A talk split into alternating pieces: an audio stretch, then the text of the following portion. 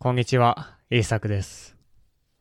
このポッドキャストでは、日本語でいろいろなトピックを話します。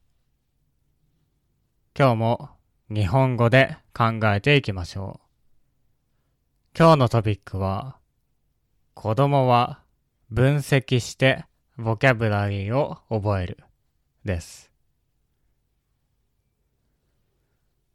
私たちはボキャブラリーを覚えるために頑張りますね。フラッシュカードを使ったり、暗記というアプリを使ったり、いろいろな方法でボキャブラリーを覚えます。日本語を勉強している人も、たくさんのボキャブラリーを覚えていると思います。ちなみに、暗記というのは、memorize とか learn it by heart という意味です。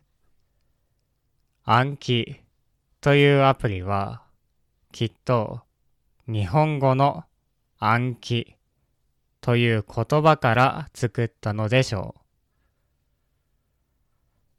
この暗記というのはなかなか大変ですね。特に大人になると、たくさんのボキャブラリーを暗記するのは骨が折れるかもしれません。たくさんのボキャブラリーを覚えるのはとても大変ですね。とはいえ、私たちは自分の国の言葉でたくさんのボキャブラリーを知っています。たくさん学んだ人も、そうでない人も、ボキャブラリーを知っていますね。私たちは、どうやってこのボキャブラリーを覚えたのでしょうか？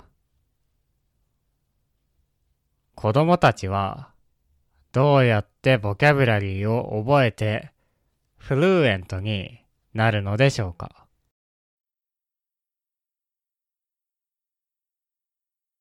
言語学者、レングウィストのスティーブン・ピンカーはこのように言います。その言語で流暢になるためには、子供は周りで話されていることを分析しなければいけない。ただ暗記するのではなく。つまり、子供は周りで話されていることをアナライズしているんですね。分析しています。メモライズではなく、アナライズしています。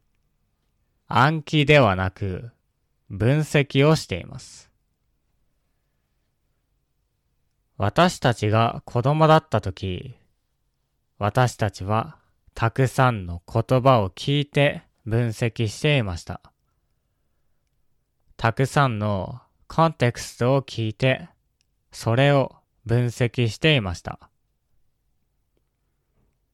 わからない言葉があっても、そこにルールを見つけて覚えていきました。もし私たちが分析をすると、それは experience になります。経験になります。この分析と経験がたくさん増えると、私たちは fluent になるんですね。このためにはコンテクストが必要です。コンテクストを使って覚えるんですね。ただ、ボキャブラリーを覚えるよりも、コンテクストをよく見た方がいいです。そうすると、ルールがわかるからです。